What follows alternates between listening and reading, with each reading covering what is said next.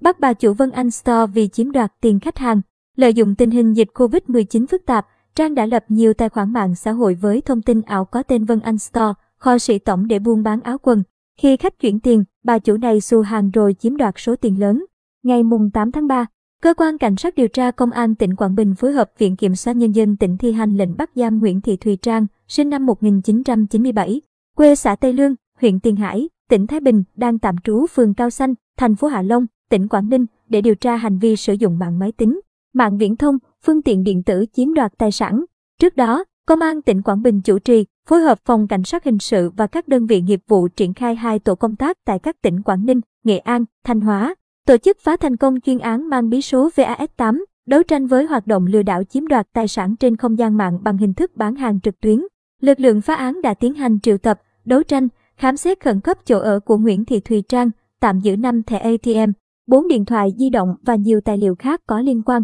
Trang khai nhận đầu năm 2021, lợi dụng tình hình dịch Covid-19 phức tạp, nhu cầu người dân mua sắm trực tuyến lớn. Trang đã tạo lập nhiều tài khoản mạng xã hội với thông tin ảo có tên Vân Anh Store, kho sĩ tổng để tham gia các hội nhóm buôn bán sỉ lẻ quần áo trên mạng xã hội. Từ đó, bà chủ này đăng tải nội dung bán hàng sỉ, lẻ các loại quần áo với giá thành thấp nhằm thu hút khách hàng. Khi có khách hàng, Trang bắt buộc khách hàng chuyển tiền trước khi gửi hàng. Tuy nhiên, sau khi khách hàng chuyển tiền thanh toán, Trang không gửi hàng như cam kết, hoặc gửi hàng không đúng như thỏa thuận, hàng kém chất lượng, chặn liên lạc với khách hàng nhằm chiếm đoạt tiền hàng. Sau khi nhận tiền từ khách hàng, Trang tiến hành chuyển lòng vòng qua nhiều tài khoản, ví điện tử khác nhau nhằm che giấu dấu vết. Các tài khoản ngân hàng, ví điện tử do Trang sử dụng được Trang mua trên không gian mạng, được làm từ giấy tờ giả, thông tin không có thật. Thống kê ban đầu, Trang sử dụng 16 tài khoản ngân hàng, ví điện tử chính chủ và không chính chủ, nhiều sim rác để hoạt động, tổng giao dịch trong các tài khoản ngân hàng. Ví điện tử do Trang sử dụng gần 15 tỷ đồng.